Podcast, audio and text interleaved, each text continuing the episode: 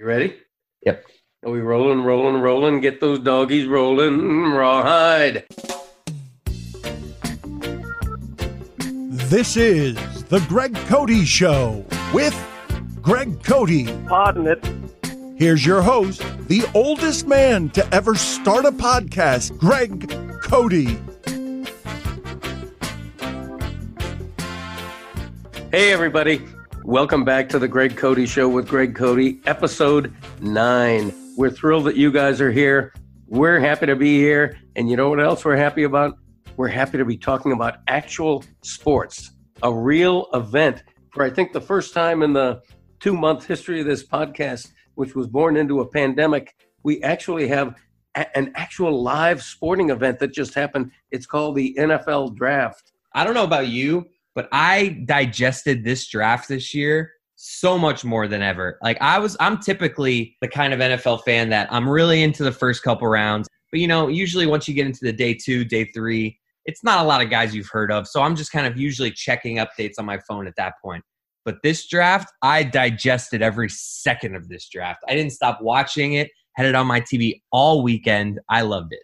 it was a voraciously consumed draft. I think I read the ratings over the previous year were up like 37 or 42 percent, something like that. I mean, it was huge. We we were all tuning in from coast to coast to watch Roger Goodell in his basement. Uh, it- you know, it was amazing. It was a virtual draft. It was the, a first of a kind. I think part of the the draw of it was that curiosity factor, not just that we're bored as a nation from being cooped up, but you know, to see how the NFL would pull this off. Uh, there was all the speculation, you know, were, were there going to be hackers coming into it? Uh, were there going to be technological glitches? And really, it went off remarkably smooth, you know, and and and some of the the imperfections I thought were actually endearing, you know, where you see the head coaches, you know, Labrador Retriever trotting and trotting across the kitchen in the background. I thought there were neat things to watch. Yes, I thought that there were some lavish setups. There were some not so lavish setups. I thought Cliff Kingsbury kind of won the draft with his house set up. He basically what you imagine when you look at Cliff, Cliff Kingsbury, he had that Right. kind of house. Zac Taylor of the Bengals looked like he was, you know, operating out of like a, a Marriott business center with like awful carpeting and like a sad little desk. So like Right. there was like some yin and yang to uh, you know the setups of this draft. Yeah, there there was the one snapshot of um, uh, Belichick's dog sitting in a chair staring at a at, a computer screen. It, it looked like a Belichick's dog looks like a wolf or something. I don't know what it is, but is, is his dinner table like a checkerboard? I don't know. But it, it it the visual made it look like the dog was actually making the picks for the Patriots, which they didn't even draft a quarterback. So maybe the dog was making the picks for the Patriots. But I thought the Dolphins won the draft in one very real way. And we're going to talk a lot about the Dolphins because this is a Miami based podcast, but also because the Dolphins had the most picks. They had three first round picks for the first time ever. And, and they were going after the, the controversial guy, the, the guy who everybody was up or down about, Tua Tagovailoa, the quarterback. They pulled the string, uh, you know, gambled, smartly gambled, I thought, and got Tua with the fifth overall pick, got him without trading up to third. And I think that's the get of the draft. I think he's I, I think his career arc is is higher potentially than Joe Burrow's. Did you say they pulled the string and got him? Is that a saying? I don't know. It, it, what did I mean? Uh, string. they didn't pull strings to get him. They, they got him fair and square. Pulled the plug? I don't know what you were No, going for they- there. Well, pulling a string means you're like finagling and, and sort of cheating, and they didn't do that. They had the fifth pick and and got him. So uh, I don't know what I meant by that, but yeah, I thought um, the the interesting thing about the Dolphins draft is it's not about right now. It's a forward-looking draft. It's a draft that tells you this is a two-year plan because they also have a lot of draft picks next year Mhm. including two first rounders. So this is very much a Tua year plan. And two is a guy, you know, they're going to redshirt him. Uh, I don't think you're going to see him much, perhaps at all, as a rookie. Um, you know, they're going to ride with Fitzpatrick again and and just let Tua completely heal and completely learn and and not rush him an iota. And and that's also the case with their other first round picks. Um, the tackle Austin Jackson from USC, you know, he's he's got a lot of upside. He he's got beautiful size, but he was inconsistent uh, in college a little bit, and he might have been a reach at uh, at the 18th pick. So he's a guy that they feel like they can coach up and not push, but eventually he's going to be that great tackle. I agree. I mean, obviously, I think anyone who's heard me talk over the last few months has known that I was all in on them getting Tua. So I'm very excited about that. Obviously, I think most Doll fans are. The two picks that I like from their draft, and I feel like the first one was kind of controversial of these two picks. The cornerback, I'm not gonna I'm not gonna really attempt at saying his name. I call him Noah. the guy yeah. they got with the 30th overall pick. Uh, people, I saw a lot of Doll fans very obviously because they have Xavier Howard and they just signed Byron Jones. They have the two most expensive cornerbacks in the league. So you're thinking that's not a need for them. Why are they drafting a cornerback in the first round? This team last year played more man than almost anybody in the league. I know they were top five in man yeah, coverage. They, they were fourth in the league in, in man coverage. And this guy is a man cover corner. The kind of defense that Flores wants to run has to have a lot of guys out there playing man coverage. So I just think you need three cover guys on the field if you want to be elite at covering people. And I think that, that that this bolsters their secondary. I think it already was an obviously above average secondary, but I think this makes it even better. And the safety out of Texas, Brandon Jones. Everything you read about this guy, this guy has a chance to be a legit starter, and they got him 70th overall. I just think that's good value. Yes, and and I am about to take a shot here and pronounce the cornerback's name. I would say it's Noah Igbinoghene. Alrighty, good for you. Okay, we're gonna just we're, we're gonna ride with that pronunciation. It may be wrong, and if it is, I apologize, Noah. But he fits that same category I said of of a project. Uh, he's very young. You know, he's very fast. He, he's the son of two Olympians from Nigeria, and he's got a lot of upside. But he's also pretty raw. He was a wide receiver that they converted to cornerback in college, so he's going to need some coaching up. And here again with Tua with Austin Jackson and with the cornerback, all three first round picks, you have guys who they hope down the road are going to be great, but they're not going to count on them heavily this coming season. And I, think that's sort of foresightful. You know who I really like in this draft is their first pick in the second round, the guard Robert Hunt mm-hmm. from Louisiana. Um, not LSU, Louisiana. He's a small school kid but um, I think are you are you only saying that you like that pick because you had him on your list of people they should go after in the second round? He, he you know that that may play a factor, but uh, uh, you know Mel Kiper Jr., who researches this kind of thing year round, uh, loved the pick. Uh, gave the Hunt pick uh, an A plus. Uh, he he had a 79 prospect grade from Scouts Incorporated, which is good. I mean, that's a solid grade for a second round pick. You know, you could have made an argument that Robert Hunt was first round quality.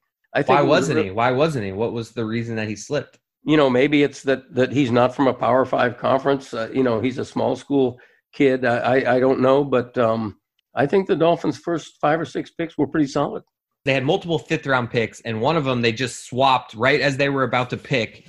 They gave the pick to San Francisco, and in return, they got running back Matt Breida. Now, I had read a bunch of stuff that they were in. They tried to trade for Todd Gurley, that they had called the Jaguars about Leonard Fournette. Now, I'm curious, Matt Breida. I was a little confused by what the strategy was here. Like, what do you what did you make of that pick? Their leading rusher last year was a 38 year old quarterback, and they still have that guy too. So they, they, have that have guy that in their running back room too. Right, but they, uh, you know, four months ago they could have re-signed Larry Csonka at age seventy, and it would have been an upgrade uh, on the running back room. Ooh, you bring up a good point. Position change.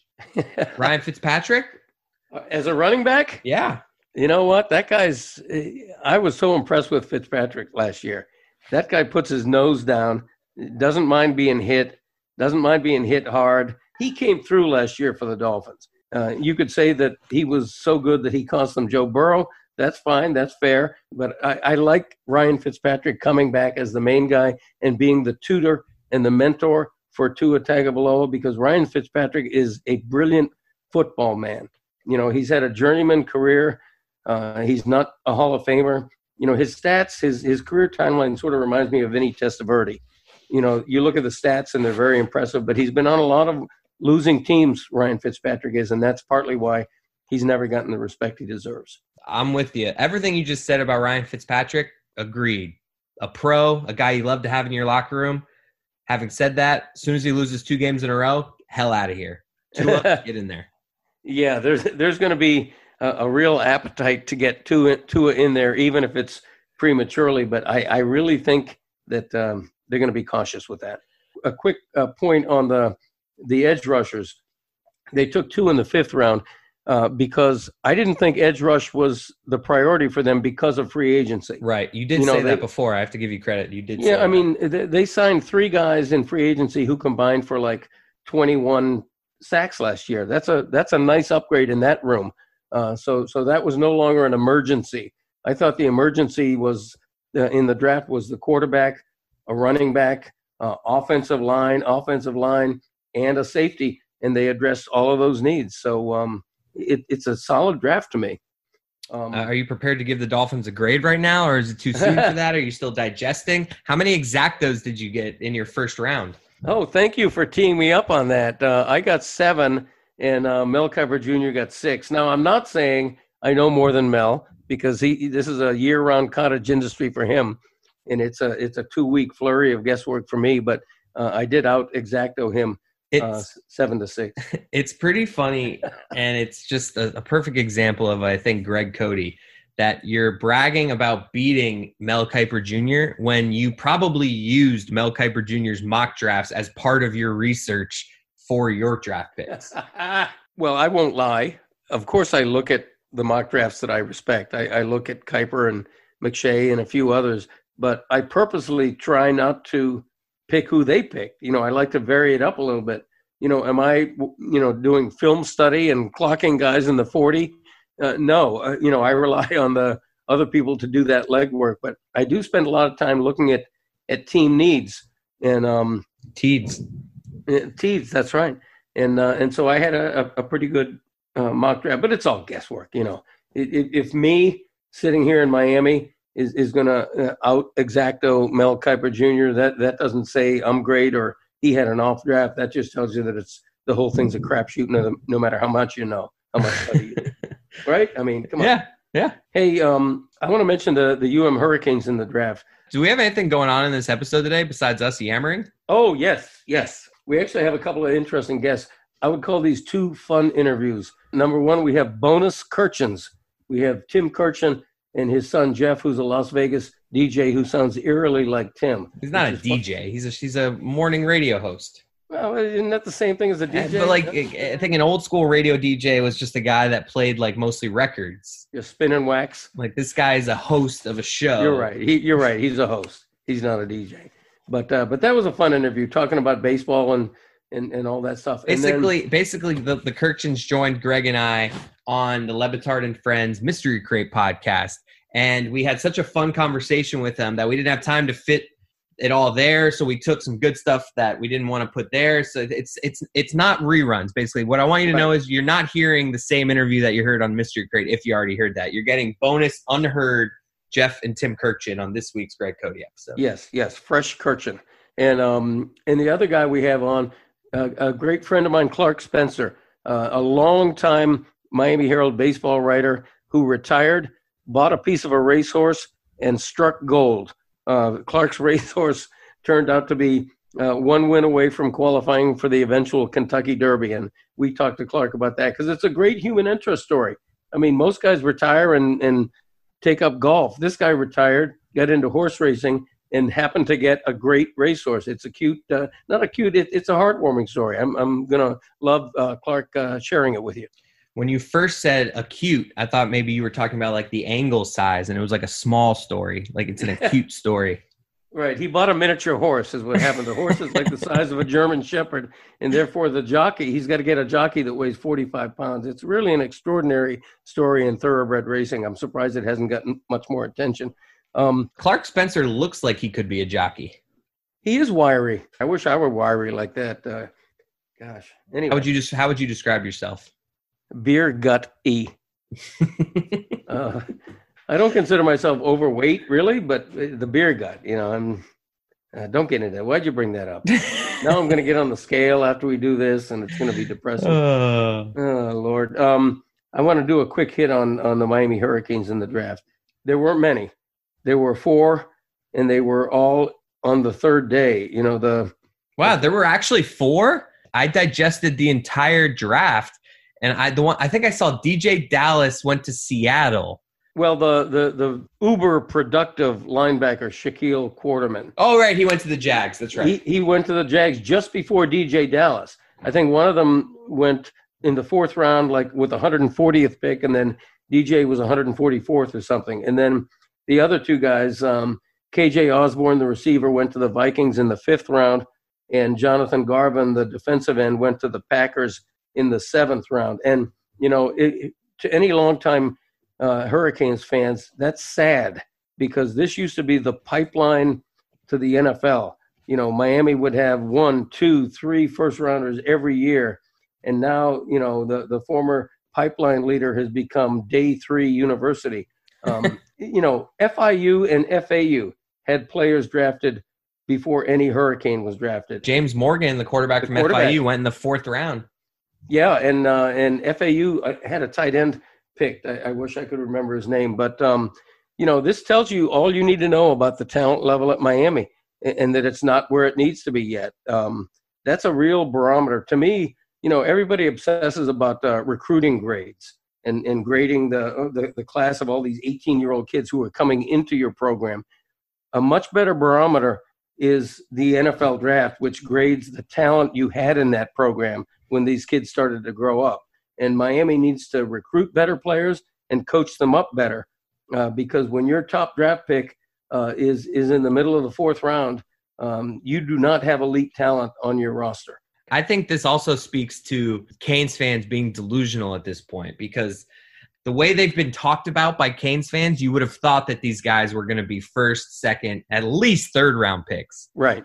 But yeah, like that just kind of proves like Canes fans are just hoping and reaching for this talent when it's just not what it used to be. Well, Shaq Quarterman was arguably one of the most productive linebackers Miami has ever had. It feels like he played with them for like 10 years. Uh, yeah, I mean, he was a four year starter. Great in the interview room. I mean, he just represented the Canes well. But again, you know, he was passed by 139 times before a team took a chance on him. So there's something in his football DNA that that didn't necessarily rise to NFL standards according to uh, a lot of teams. And again, UM needs to just recruit better and coach them up better, uh, or else they're never going to be back to that Alabama and Clemson type level.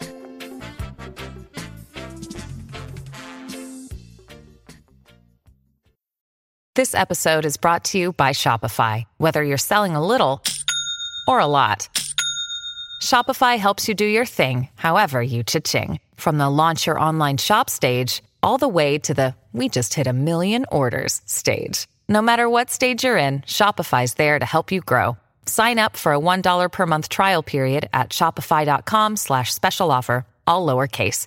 That's shopify.com slash special offer. Hey, it's Kaley Cuoco for Priceline. Ready to go to your happy place for a happy price? Well, why didn't you say so? Just download the Priceline app right now and save up to 60% on hotels. So whether it's Cousin Kevin's Kazoo concert in Kansas City, go Kevin, or Becky's Bachelorette Bash in Bermuda, you never have to miss a trip ever again. So download the Priceline app today. Your savings are waiting. Go to your happy place for a happy price. Go to your happy price, Priceline.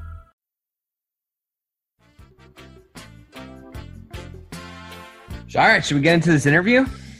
Let's do it. I'm excited. Um, I, I, love Tim Kurkjian. Uh, you know, he's he and I are about the same age. We're old souls, and um, I felt like how delightful was his son though. I feel like his son was because we didn't know. Like obviously, we all were aware of Tim Kurkjian, but like his the way Jeff sounds, he sounds like his oh. dad. He's just so nice.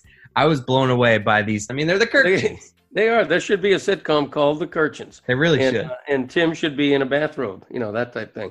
But uh, yeah, I had never spoken to Jeff or heard him on the air. And my heart smiled when I heard that he sounded just like his dad, who has a very distinctive, you know, sort of a high range, distinctive voice, and they sound alike. And, and it's a fun interview. Let's do it. Jeff, your dad cut out every baseball box score from newspapers for 20 years in a row. What did you make of that weird behavior? Well, I think it definitely contributed to my now struggle with some sort of OCD that he has kind of given on to me with with the way I organize my life. But eh, seriously, when he says he never missed a day, we every year for years with our families would go to the Outer Banks in August, middle of the baseball season. But Dad would just grab a couple days off there, and he would go drive. We would stay in a beach house in the middle of nowhere, and he would go drive an hour to find one newspaper that has all the scores. He'd go to every little mom and pop store, every little gas station on the corner that has one pump, just to make sure he finds it. So this obsession, though hilarious, really did te- teach me about like, well, this is really important to him, and this is something he cares about. And before the internet, and that's all stuff I had to teach him, by the way, is how to find those online when when that was all over. Here, Dad, you can just scroll and you can see them all. Look at that. We can print it out for you if you want. Um, but I mean, it really does. I mean, it really did help him study, and I looked up to it. I said, "That's hard work right there. That's if that's if you want to be as good as Dad is at what he does, that's the kind of commitment you need." Tim, you're old like me. You've lived through a World Series being canceled. You've lived through shortened seasons because of labor strife, but this is different. How has no baseball uh, during all this affected you? Well, I miss the games mostly. There's there's no substitute for the games, and there's no substitute for being at the ballpark. So I can write as much as I want. I can do as many much TV as I want, but there's no substitute for being at the ballpark. And of course, that's what I miss the most. And of course, I miss the box scores first thing in the morning because that gets me jump started into the day. But being at the games, I think we've gotten away from watching the games today. I think we're watching our computer screens. I think we're looking at a set of statistics instead of watching the guys play. That's what I miss the most, and that's why I'm praying for this to come back so we can watch the players play. You know, there was the reports about playing only in Arizona and Florida. What are you hearing on that front? Yeah, I talk to people not every day, but I just talked to a couple players the other day and said no, nothing has been recommended that makes any sense so far. But I think in the end, we're all going to have to come around to the fact that if we're going to play this year, we're going to play in front of you know, no fans. And whatever we think is ridiculous now is probably going to be ridiculous later because this is going to be the strangest baseball season ever. So just get strapped in for something really weird because even though we say this is unacceptable, an unacceptable solution is going to have to happen if we're going to play any games this year. Tim, um, I wonder the the Phoenix plan um, would remove players from their families for four and a half months and essentially quarantine them in hotels. Is that fair to the players to be removed from their families during a pretty stressful time for that long a period? It is not worth it. Clayton Kershaw said the other day, look, I can put up with seven innings. I can put up with no fans, but you're not going to let me spend four months away from my my family. That's not happening. And, and all the players that I've talked to essentially have said the same thing. So that is an unacceptable situation, and I don't see the union going along with that. But as far as starting without fans, I think we better all understand that's going to happen if we're going to play this year. Jeff, a couple years ago, I don't know when it was, there was a video that surfaced of your dad dancing at a wedding. Can you give me the story about that? Yeah, so I got hit up by Jayson Stark at the time with ESPN, and, and he said, Well, hey, your dad brought up on the Seamhead edition of Baseball Tonight that he's going to a wedding and it kind of casually do you dance at weddings? Yeah i don't dance at weddings no. So he said if he ends up dancing take a video. So i took a video of it and i sent it to jason and that's kind of how it came about. I will say my dad constantly asks me as i grew up in like kind of a musical theater background. That, that's where i come from is i played sports as a kid and then eventually learned that performing was really where i loved to shine. And constantly who who taught you how to do can you show me how to do that one move?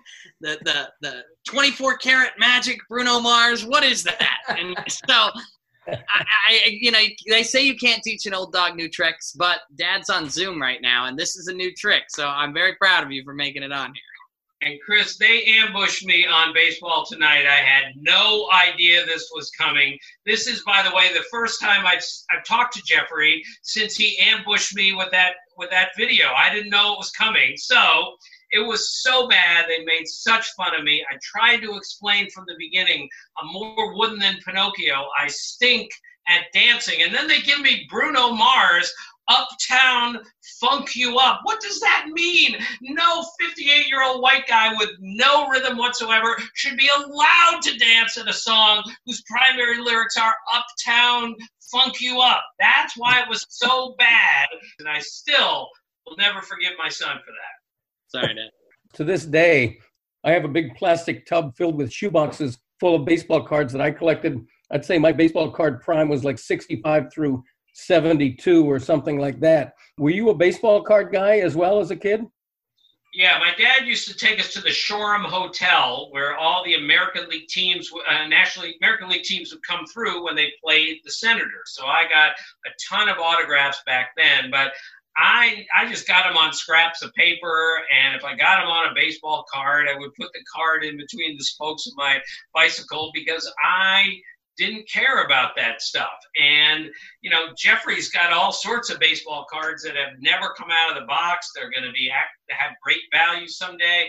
I just never collected anything. I never thought that was the thing I should be doing. So I played with the cards instead of collecting them. Tim, you can't still have insecurities at this point in your life. With all of your success, you got to be past that, right? Uh, No, no. I every time I go on TV, I say, well, you know, this might be your last time on. You better do this well. I've written every day for like six straight weeks, and every day I hope my editor likes what I write. Every day I worry is are people on the internet going to hate this? This is you know this, Greg. This is how this is how writers work. We're we're all our worst critics. We're all insecure. I think it continues to drive you every day. I know it drives me every day that can't ever say, hey, I've done this for a long time. You have to be good today because what happened yesterday really doesn't matter. You're right about that. For example, when it comes to me, I don't read comments because I don't know how you feel, but there could be 50 favorable comments, but if there's one or two negative comments, those are the comments I'm going to remember. Well, that's exactly the way that I am, and that's why I don't read them very often. But uh, when I do, I get prepared, saying, "All right, let's be thick-skinned about this," because some days I get I get a little upset internally. All right, that was a lot of fun. Thank you, Tim Kurkjian and his son Jeff. Um, very enjoyable listening to them. Uh, hey, before we get to Clark Spencer and his super horse.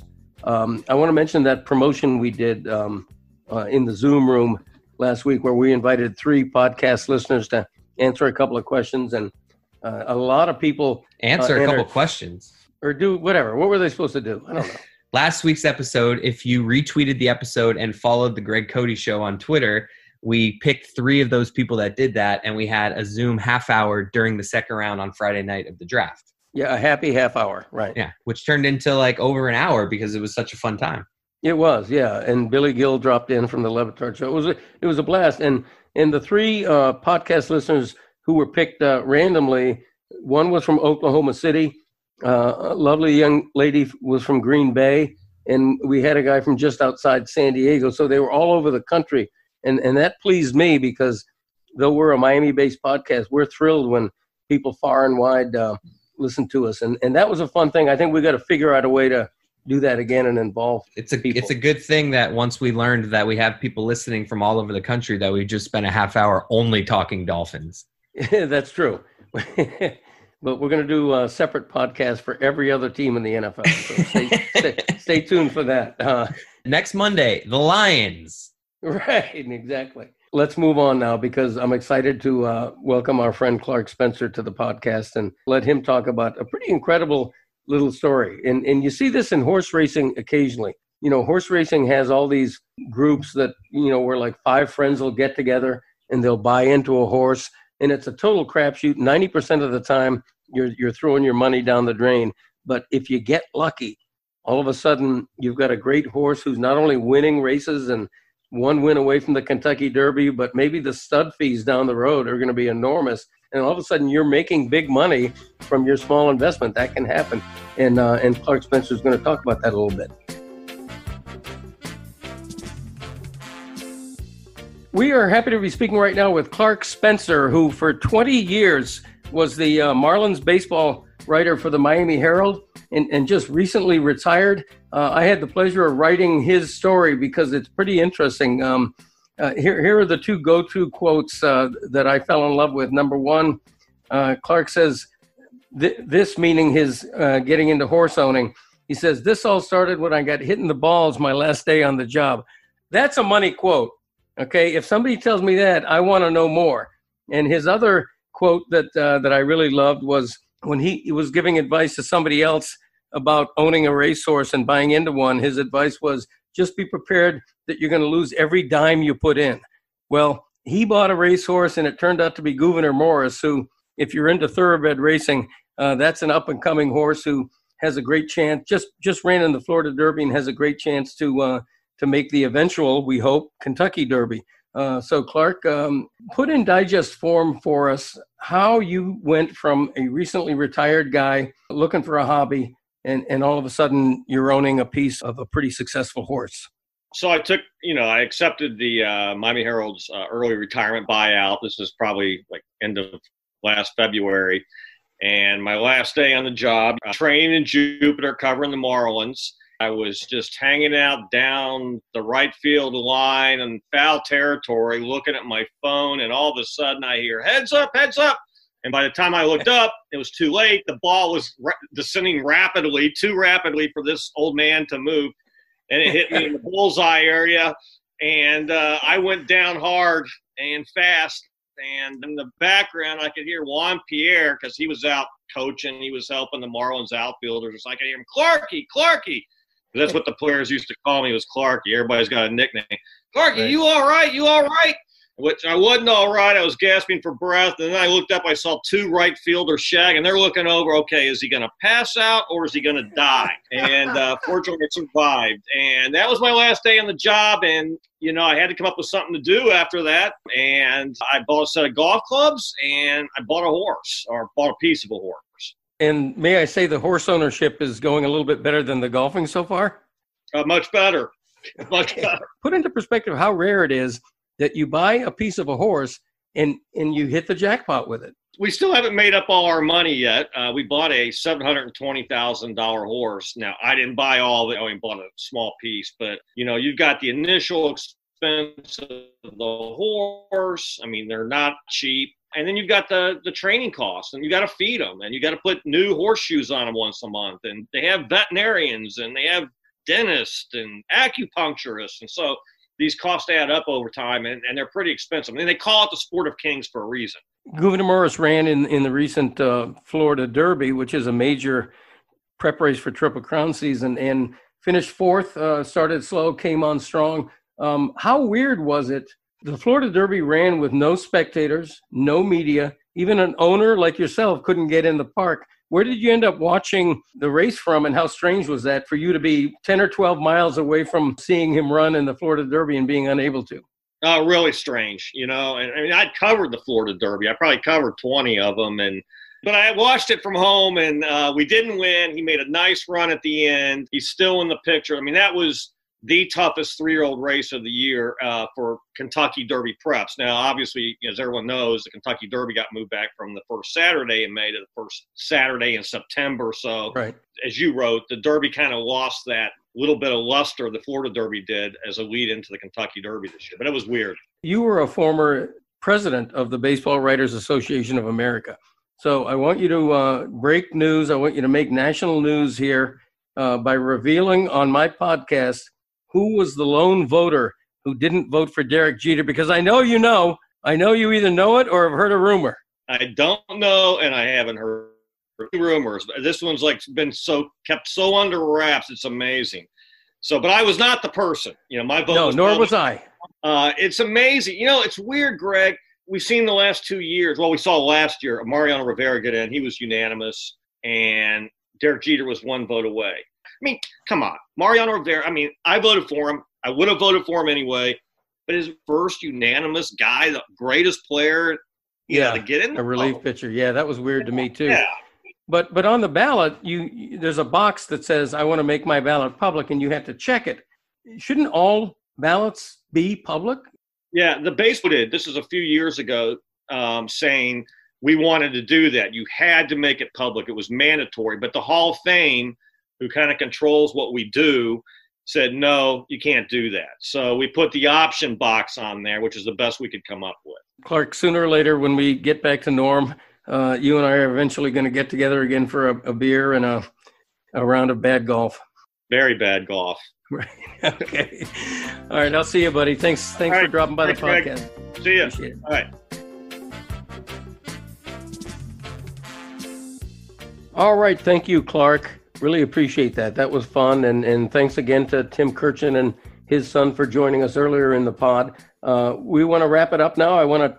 Oh, wait, wait. Christopher, didn't you tell me you had something to say about a future podcast? Solid acting there by you, Greg. I definitely told you 10 seconds before that that I had an announcement, but that was very seamless. I couldn't tell at Thank all. you. That, that seemed very natural. But yes, it really I, did.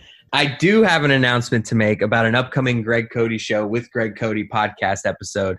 We are in communication with a man by the name of Greg Cote to have an interview with. I believe we will have the interview this week, so it will be on next week's episode. I don't know for sure. I don't have it fully ironed out yet, so it might be in two weeks. But I would say there's a 74% chance that next week Greg Cote will be interviewing Greg Cote. On the Greg Cote Show with Greg Cote. Oh, Wow. I could not be more excited. My, my, I'm smiling just thinking about it. Yeah, I don't know whether to be excited or scared and mortified, but uh, we'll see. We'll see how it turns out. Hey, didn't you say earlier in the episode that this is the first sporting event we've had since the start of this podcast? I don't. Um, I, I don't really think that's true. you know, I probably did say that because it feels like it did. With our first podcast was March second, and everything started shutting down like nine or ten days later. So it it sort of feels like it's been five years since we've had actual sports to talk about, and, and the NFL draft uh, qualifies for me in a way that uh, maybe the first uh, thing we talked about didn't. So kind of like a tomato tomato type thing. Zagaki. Anyway, hey, podcast family, thank you all for joining us again. We really appreciate you coming back to the podcast every single week. And next week, of course, we have a huge anniversary show because it'll be episode number 10. So there's probably going to be like party hats and balloons and a cake in the room. So join us then for sure. Thanks again. See you next time. Stay safe out there. Thanks a lot. Bye bye.